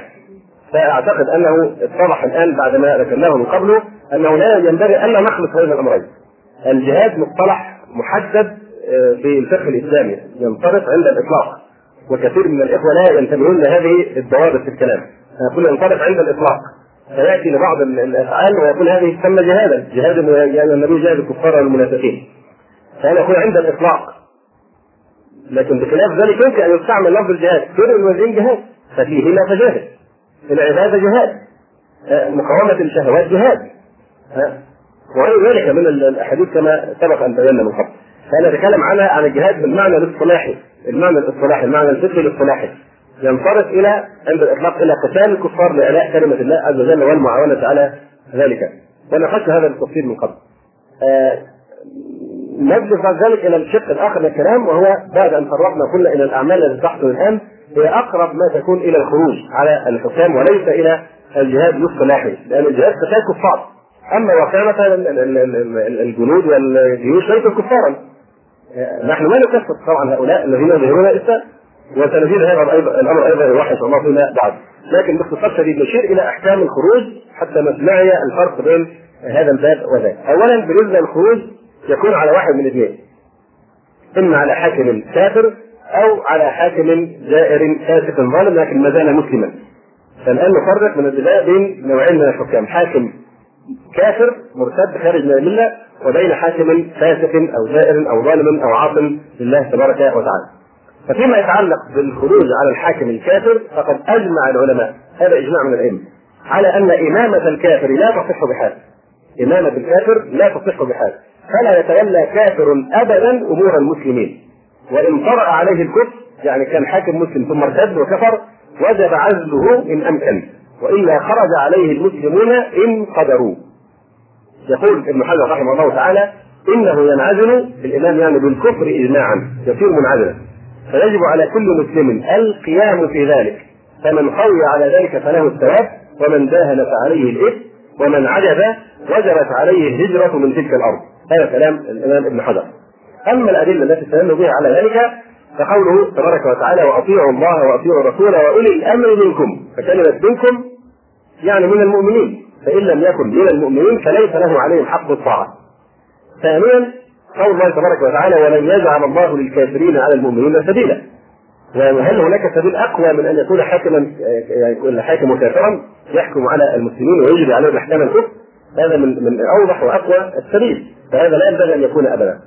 يقول أيضا عبادة بن الصامت رضي الله تعالى عنه بايعنا رسول الله صلى الله عليه وسلم على السمع والطاعة في العسر واليسر وفي المنفة والمكره وعلى أثرة علينا وعلى ألا ننازع الأمر أهله إلا أن تروا كفرا بواحا عندكم من الله فيه برهان وهذا الحديث متفق عليه إلا أن تروا كفرا بواحا عندكم من الله تعالى فيه برهان.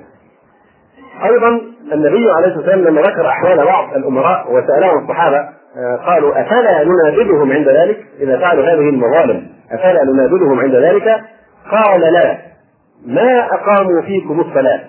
لا ما أقاموا فيكم الصلاة. ما تخرجوا عليهم؟ ما أقاموا فيكم الصلاة. ألا من ولي عليه وال فرآه فرآه يأتي شيئا من معصية الله؟ فليكره ما يأتي من معصية الله ولا ينزعن يدا من طاعة.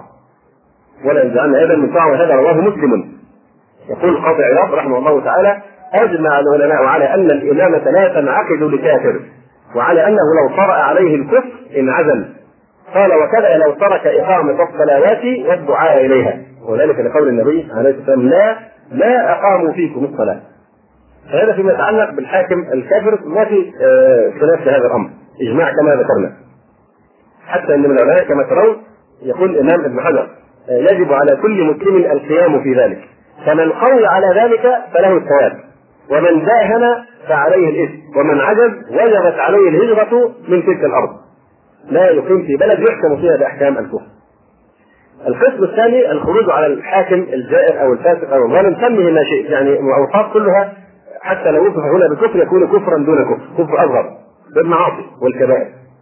هذه المسألة حكم الخروج على الحاكم الجائر أو الفاسق أو الظالم. وطبعا كثير من الحكام الآن يتمنون أن يكونوا جائرين أو فاسقين أو ظالمين. صحيح يفرحوا جدا لو عرفوا ان هم فسق أو ظلم إذا أخرج من وصف الكفر. أي نعم. يقول العلماء العلماء هذه من أعظم مسائل الخلاف بين الأمة. هذه من أعظم مسائل الخلاف بين من أمهات المسائل التي انحكمت عليها الأمة الإسلامية. يقول الشهر الثاني وأعظم خلاف في الأمة خلاف الإمامة إذا إذ ما كل سيف في الإسلام على قاعدة دينية مثل ما كل على الإمامة في كل زمان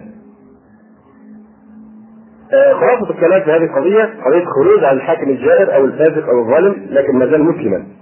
مذهب جمهور أهل السنة والجماعة تحريم الخروج على أئمة الظلم والجو بالسيف ما لم يصل ظلمهم إلى حد الكفر. وهو مذهب جمع من الصحابة، لا نقول جميع الصحابة، مذهب جمع من الصحابة وعامة أهل الحديث. بل قال الإمام النووي رحمه الله تعالى: وأما الخروج عليهم وقتالهم فحرام بإجماع المسلمين وإن كانوا سفقة ظالمين انتهى كلام الإمام النووي رحمه الله. وأما ما وقع من قيام الحسن وابن الزبير وأهل المدينة على بني أمية فهذا كان بالفعل. لكن استقر أهل السنة بعد ذلك على التحريم. فعلا حصل في بداية الصدر الأول من الإسلام اختلاف بين العلماء في هذه القضية بالذات. في هذه القضية بالذات الخروج على الحاكم الجائر المسلم آه، اختلفوا في البداية ثم استقر الأمر على ما تناقض. يقول الإمام النووي رحمه الله تعالى إن هذا الخلاف كان اولا كان وقع اختلاف في الصدر الأول على حكم الخروج على الحاكم الفاسد ثم هذا الخلاف كان اولا ثم حصل الإجماع على منع خروجهم. بل صار العلماء بعد ذلك يذكرون هذه القضية في متون العقيدة. كانوا يبحثون في نسب الصحوية وغيرها من المتون في الغالب في آخرها يختموا المتن الإيه؟ ويرى عدم الخروج على أئمتنا وان جاروا إلى آخر هذا الكلام كما هو معروف. فيذكرونها في العقيدة في قضايا العقيدة. ويأمرون بالصبر على دور الأئمة وترك قتالهم ورد الحافظ ابن حجر على من جرح الحسن بن صالح الهمداني بأنه يقول بالخروج على الأئمة. بعض علماء الحديث جرحوه. قالوا هذا لا تقبل روايته ولا يؤخذ حديثه لأنه يرى الخروج يرى السيف يرى الخروج على الأئمة يعني المسلمين الظالمين الجائرين. فرد الحافظ بن حجر رحمه الله تعالى مدافعا عنه عن الحسن بن صالح الهمداني قال وقولهم كان يرى السيف يعني كان يرى الخروج بالسيف على أئمة الجور وهذا مذهب للسلف قديم وهذا مذهب للسلف قديم لكن استقر الأمر على ترك ذلك. لما رأوه قد أفضى إلى أشد منه ففي وقعة الحرة ووقعة ابن الأشعث وغيرها عظة لمن تدبر. يعني هو يريد أن ينافع عنه أن هذا ليس بدعة من القول هذا مذهب قديم آه، من مذاهب السلف لا يجرح الإنسان بمجرد أن يرى هذا المذهب. لكن حصل بعد ذلك إيه؟ التجارب التاريخية والوقائع التاريخية التي وقعت من أحداث الخروج والفتن التي ركنت عليها فيها عظة لمن تدبر. فلذلك استقر اتفاق السلف بعد ذلك على تحريم ذلك. يقول الشرقاوي حرمة الخروج على الإمام الجائري مأخوذ من إجماع الطبقة المتأخرة من التابعين. حرمة الخروج على الإمام الجائر مأخوذ من إجماع الطبقة المتأخرة من التابعين، قبل أن نذكر يعني الأدلة على آه، ذلك آه، نشير إلى النموذج من أحداث الخروج المهمة التي حصلت آه، في الصدر الأول ولنا نتبعها جميعا أن هذا يكون. فحينما أشار المغيرة بن شعبة على معاوية بن أبي سفيان رضي الله تعالى عنهما بعد أن أصبح خليفة. أشار عليه أن يأخذ البيعة لابنه يزيد ليتجنب ما حدث من خلاف وسفك للدماء بعد مقتل عثمان. كان رأيه إنه يأخذ بيعة لابنه حتى ما يحصل نفس الفتنه التي حصلت بعد قتل عثمان رضي الله عنه. فإذا قال فإذا حدث للخليفة حادث كان ابنه إماما وأميرا بعد أبيه ولا تسفك الدماء ولا تكون هناك فتنة. ففعل ذلك معاوية واتصل بالجماهير عن طريق الولاة ولما حصل على الأغلبية طلب من كبار الصحابة أن يبايعوا يزيد فعرضوه بعنف وفي مقدمتهم عبد الله بن عمر بن الخطاب رضي الله تعالى عنهما والحسين بن علي بن أبي طالب رضي الله عنهما وعبد الله بن الزبير بن العوام رضي الله عنهما وعبد الله بن عباس وعبد الرحمن بن أبي بكر رضي الله تعالى عنهما.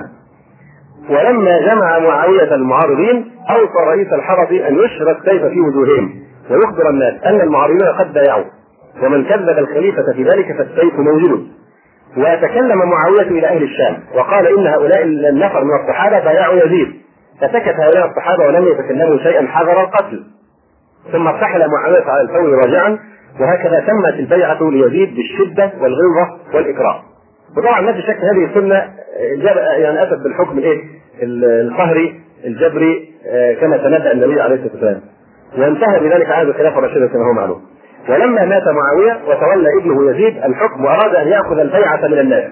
لم يكتف الصحابة بالإنكار باللسان أو بالامتناع عن البيعة كما حصل في الحالتين السابقتين في زمن معاوية. بل وجدوا معهم قوة وشوكة فأعلنوا قتاله واقتتلوا معه مع يزيد بن معاوية. فخرج عبد الله بن الزبير من مكة بالجيوش وأعلن الحرب على يزيد. وخرج الحسين بن علي إلى أهل العراق حيث طلبوه لقيادتهم لحرب يزيد. واعلن أهل المدينة قلع يزيد بن معاوية. وتجهزوا لقتاله فكانت وقعة الحره التي قتل فيها ثمانون مجاهدا من صحابة النبي صلى الله عليه وسلم. وهو اسفاه ولم يبقى أحد من أهل بدر. وقتل من قريش ومن الأنصار نحو ألف أو ألف وسبعمائة. ومن سائر البلدان قتل نحو عشرة آلاف بخلاف النساء والصبيان. يقول المستشار سالم البهنساوي بعدما ذكر هذا الكلام الذي آه، تلوناه عليكم يقول ولهذا وللتجارب التاريخية وبسبب هذه الفتنة التي أدت إلى إسالة هذه الدماء وقتل هؤلاء الأبرياء يرجح جمهور الفقهاء عدم الخروج على الحاكم ولو كان مغتصبا للسلطه وطاغيا طالما أن الجيش والقوة العسكرية تساند هذا الحكم وتحميه. فعزل مثل هذا مثل هذا الحاكم لا يكون إلا عن طريق الجيش الذي يسانده. فلو رأت قيادات الجيوش ذلك لكان هذا هو السبيل الذي يجنب البلاد والعباد فتنة الاقتتال وسفك دماء الشعوب. آه عموما نعود إلى موضوعنا ونذكر الأدلة على آه هذا المذهب. فاستدل آه هذا الفريق من اللي هو استقر اجماعا كما كانت طبقه متاخره من التابعين استدلوا بعدة أدلة على هذا المذهب، أولها الأحاديث التي فيها الأمر بالطاعة وعدم نكس البيعة. بل نص فيها النبي صلى الله عليه وسلم على الصبر على دور الأئمة. منها النصوص التي ذكرناها من قبل ومنها قول النبي عليه الصلاة والسلام من رأى من أميره شيئا يكرهه فليصبر فإنه من فارق الجماعة شبرا فمات مات ميتة جاهلية. يعني لا يخلع يدا من طاعة بل يبقى على طاعته حتى لو كان ظالما. وفي لفظ فإنه من خرج على السلطان شبرا فقد خلع رفقة الإسلام من عنقه. استدلوا بالاحاديث التي تحرم القتال بين المسلمين. كقول النبي عليه الصلاه والسلام سباب المسلم فسوق وقتاله كفر. وبقول النبي عليه الصلاه والسلام إذا التقى المسلمان بسيفيهما فالقاتل والمقتول في النار. وبقوله لا ترجعوا بعدي كفارا يضرب بعضكم رقاب بعض.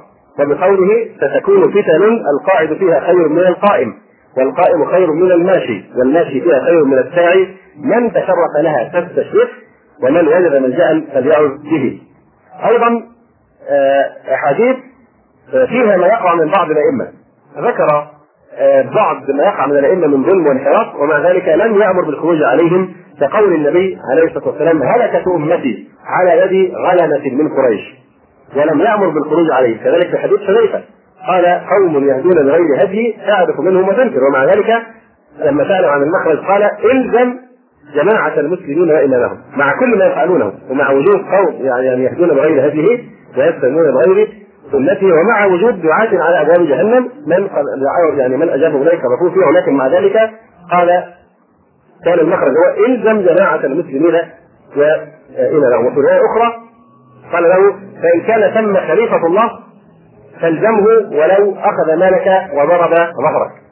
أو كما قال عليه الصلاة والسلام. هذا ظلم بلا شك ومع ذلك لم يأمر بالخروج عليهم.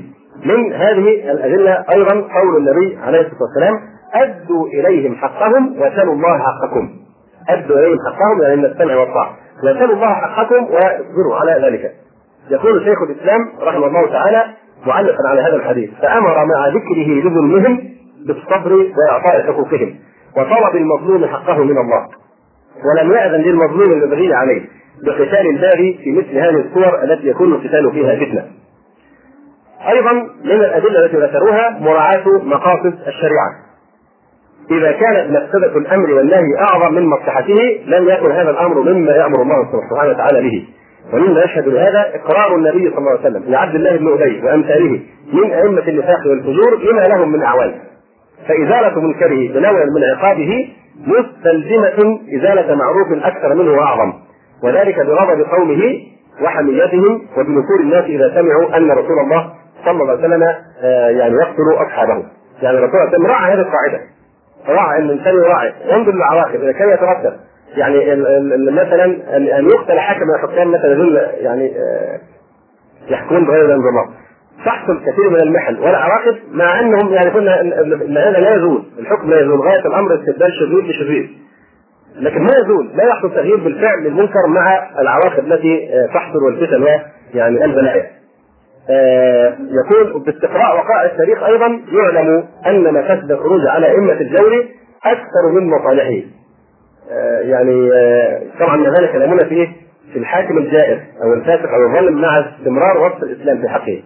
يقول شيخ الإسلام ابن تيمية رحمه الله تعالى لعله لا يكاد يعرف طائفة خرجت على ذي سلطان إلا وكان في خروجها من الفساد ما هو أعظم من الفساد الذي أزالته.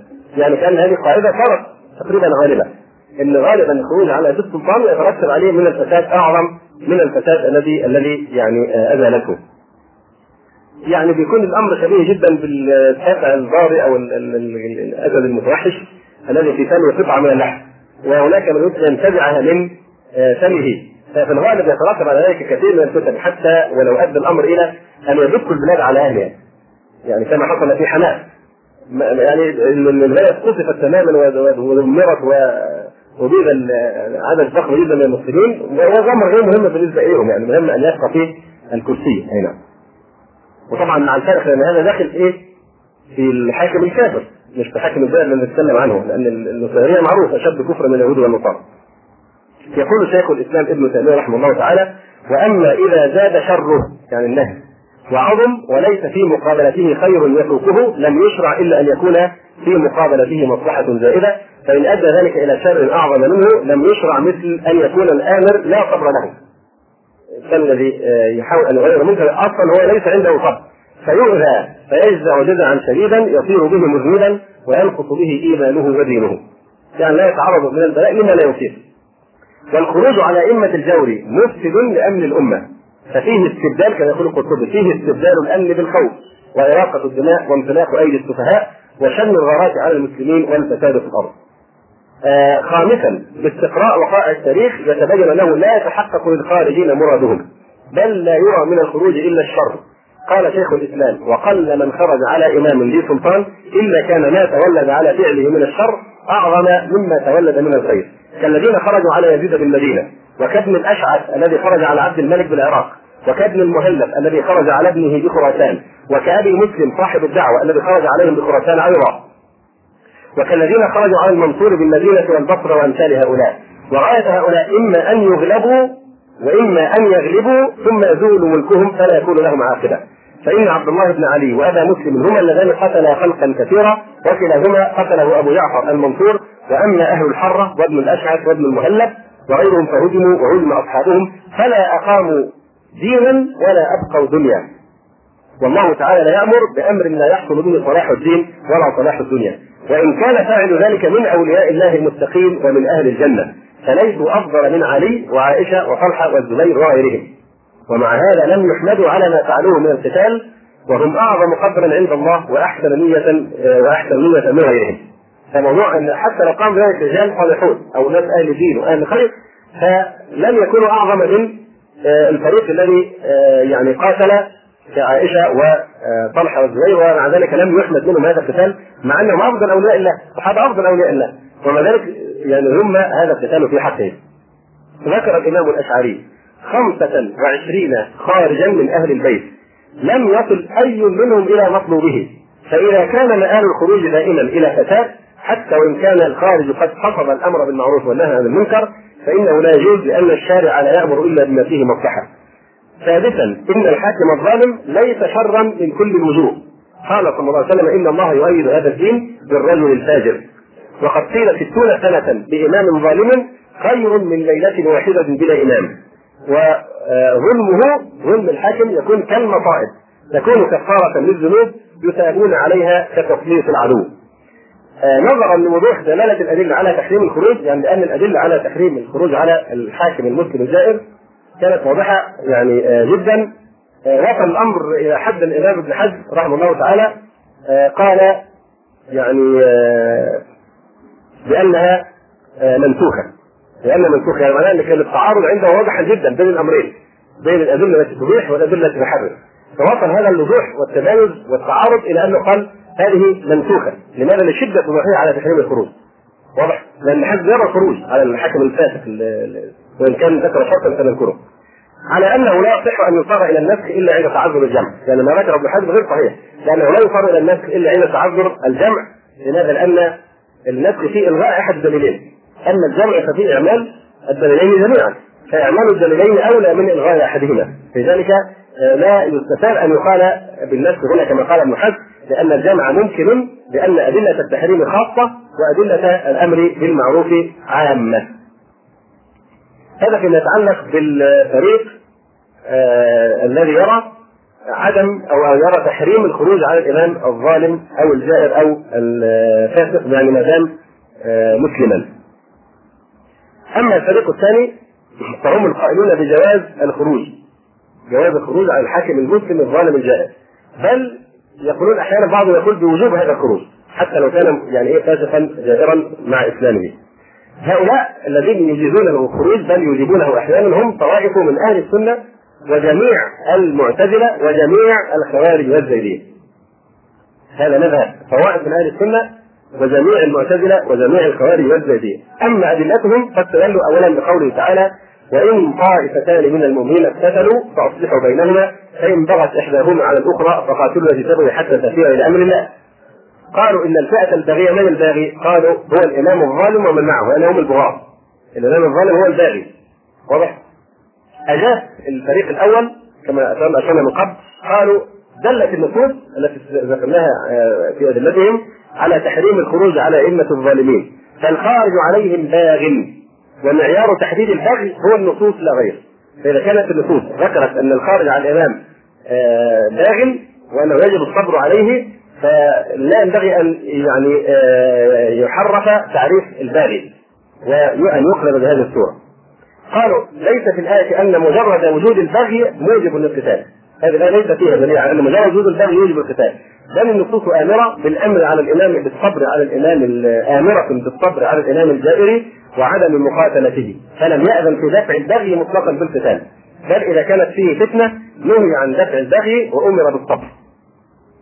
الدليل الثاني الذي استدل القائلون بجواز الخروج بل إيجابه قالوا الدليل قوله تعالى لا ينال عهد الظالمين. والإمامة هي عهد الله فلا يجوز أن يناله ظالم بل يجب كفه عن ظلمه. أجاب العلماء جمهور أهل السنة قالوا إن هذه الآية لا علاقة لها بالخروج وهي تدل على أنه لا يكون من ذرية إبراهيم عليه السلام إمام يقتدى به وهو ظالم. هذا غاية ما يستدل به من الآية. ثالثا استدلوا بقوله تعالى وتعاونوا على البر والتقوى ولا تعاونوا على الإثم والعدوان. قالوا عدم الخروج إعانة للظالم على الإثم والعدوان والخروج عليه معاونة للخارجين على البر والتقوى. فالجواب أجاب العلماء العلماء أهل السنة على ذلك بقولهم وآية ما تدل عليه الآية تحريم التعاون على إثم مع الإمام وغيره ولا تعاونوا على الإثم والعدوان. فغاية فيؤخذ منها تحريم التعاون على الإثم سواء كان التعاون بين الرعية وبعضهم البعض أو التعاون بين الرعية وبين الإمام. بما أن النصوص دلت على تحريم الخروج وتأثيم فاعله إذا لا يكون معاونة الخارج عليه من التعاون على البر بل يكون تعاونا على الإثم والعدوان لأن هذا مخالفة للنصوص الآمرة بالصبر على جور الأئمة. بجانب طبعا قوله عليه السلام لا طاعة لمخلوق في معصية الخالق. استدلوا أيضا بالعمومات الواردة في الأمر بالمعروف والنهي عن المنكر كقوله تعالى ولتكن منكم أمة يدعون إلى الخير ويأمرون بالمعروف وينهون عن المنكر وبقوله تعالى كانوا لا يتناهون عن منكر فعلوه وبقول النبي عليه الصلاة والسلام إن الناس إذا رأوا الظالم فلم يأخذوا على يديه اوشك ان يعمهم الله بعقاب وبقوله من رأى منكم منكرا فليغيره بيده إلى آخر الحديث. وبقوله فمن جاهدهم بيده فهو مؤمن إلى آخر الحديث. وبقوله فإذا أمر بالمعصية فلا سمع ولا طاعة. وبقوله إنما أخاف على أمتي الأئمة المضلين. فنقول يعني كل هذا الكلام لا خلاف عليه. كل هذه الأدلة التي ذكروها لا خلاف آه عليه. وقوله إنما أخاف على أمتي الأئمة المضلين يعني آه خطأ الأئمة المضلين وانحرافهم لا يسوي الخروج عليه كما ذكرنا. فهذه التي ذكروها كلها عمومات عمومات.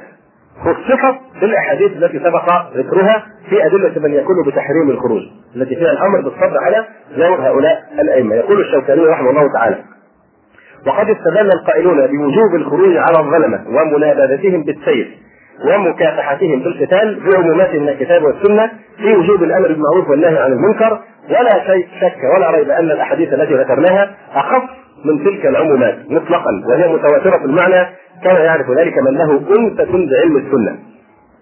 أما النصوص الدالة على عزل الظالم فليست واقعة على خطوط الدعوة. يعني يكون بنصوص يدلون على عزل الإمام المسلم الظالم أن يعزل. طبعا هذا ليس له علاقه بموضوعنا الآن، نحن نناقش قضية إيه؟ الخروج ليس قضيه العزل. هذا أيضا باب مستقل. العزل الذي عين هو الذي يملك أن يعزل، يعني أهل الحل والعقد إذا عينوا اماما هم يملكون أن يعزلوه. واضح فقضيه العزل غير قضية الخروج. فعزل الظالم غير الخروج عليه، فلو أمكن عزله بدون فتنة وابداله بخير منه وجب ذلك. أما إن استلزم إراقة الدماء فعند ذلك يحرم لما سبق من الأدلة. أما استدلالهم بقوله فمن جاهدهم بيده فهو مؤمن إلى آخره فهذا مشروط بأنه لا يستلزم فتنه كما أنه وارد على سبيل الخبر في من سبق من الأمم. لأن الحديث ما من نبي يعني بعث الله إلا كان له حواريون وأصحاب يأكلون بسنته ويسلون بهذه إلى اخر الحديث. وليس في لفظه ذكر لهذه الأمة. كذلك قوله عليه الصلاة والسلام فإذا أمر بمعصية فلا سمع ولا طاعة لا معنى يعني متى أمر الحاكم بمعصية فلا يسمع له ولا يطاع في المعصية. أما منازعته في الأمر فلا تجوز فهذا أيضا نقره وهذه نقره إذا أمر بمعصيه لا تطيعه لا أحد يقول لك تطيعه في المعصية. أما منازعته فهذا لا يجوز الأدلة التي ذكرناها. والطاعة ليست قاصرة عن الإمام العادل بل كذلك الجائر في غير معصية.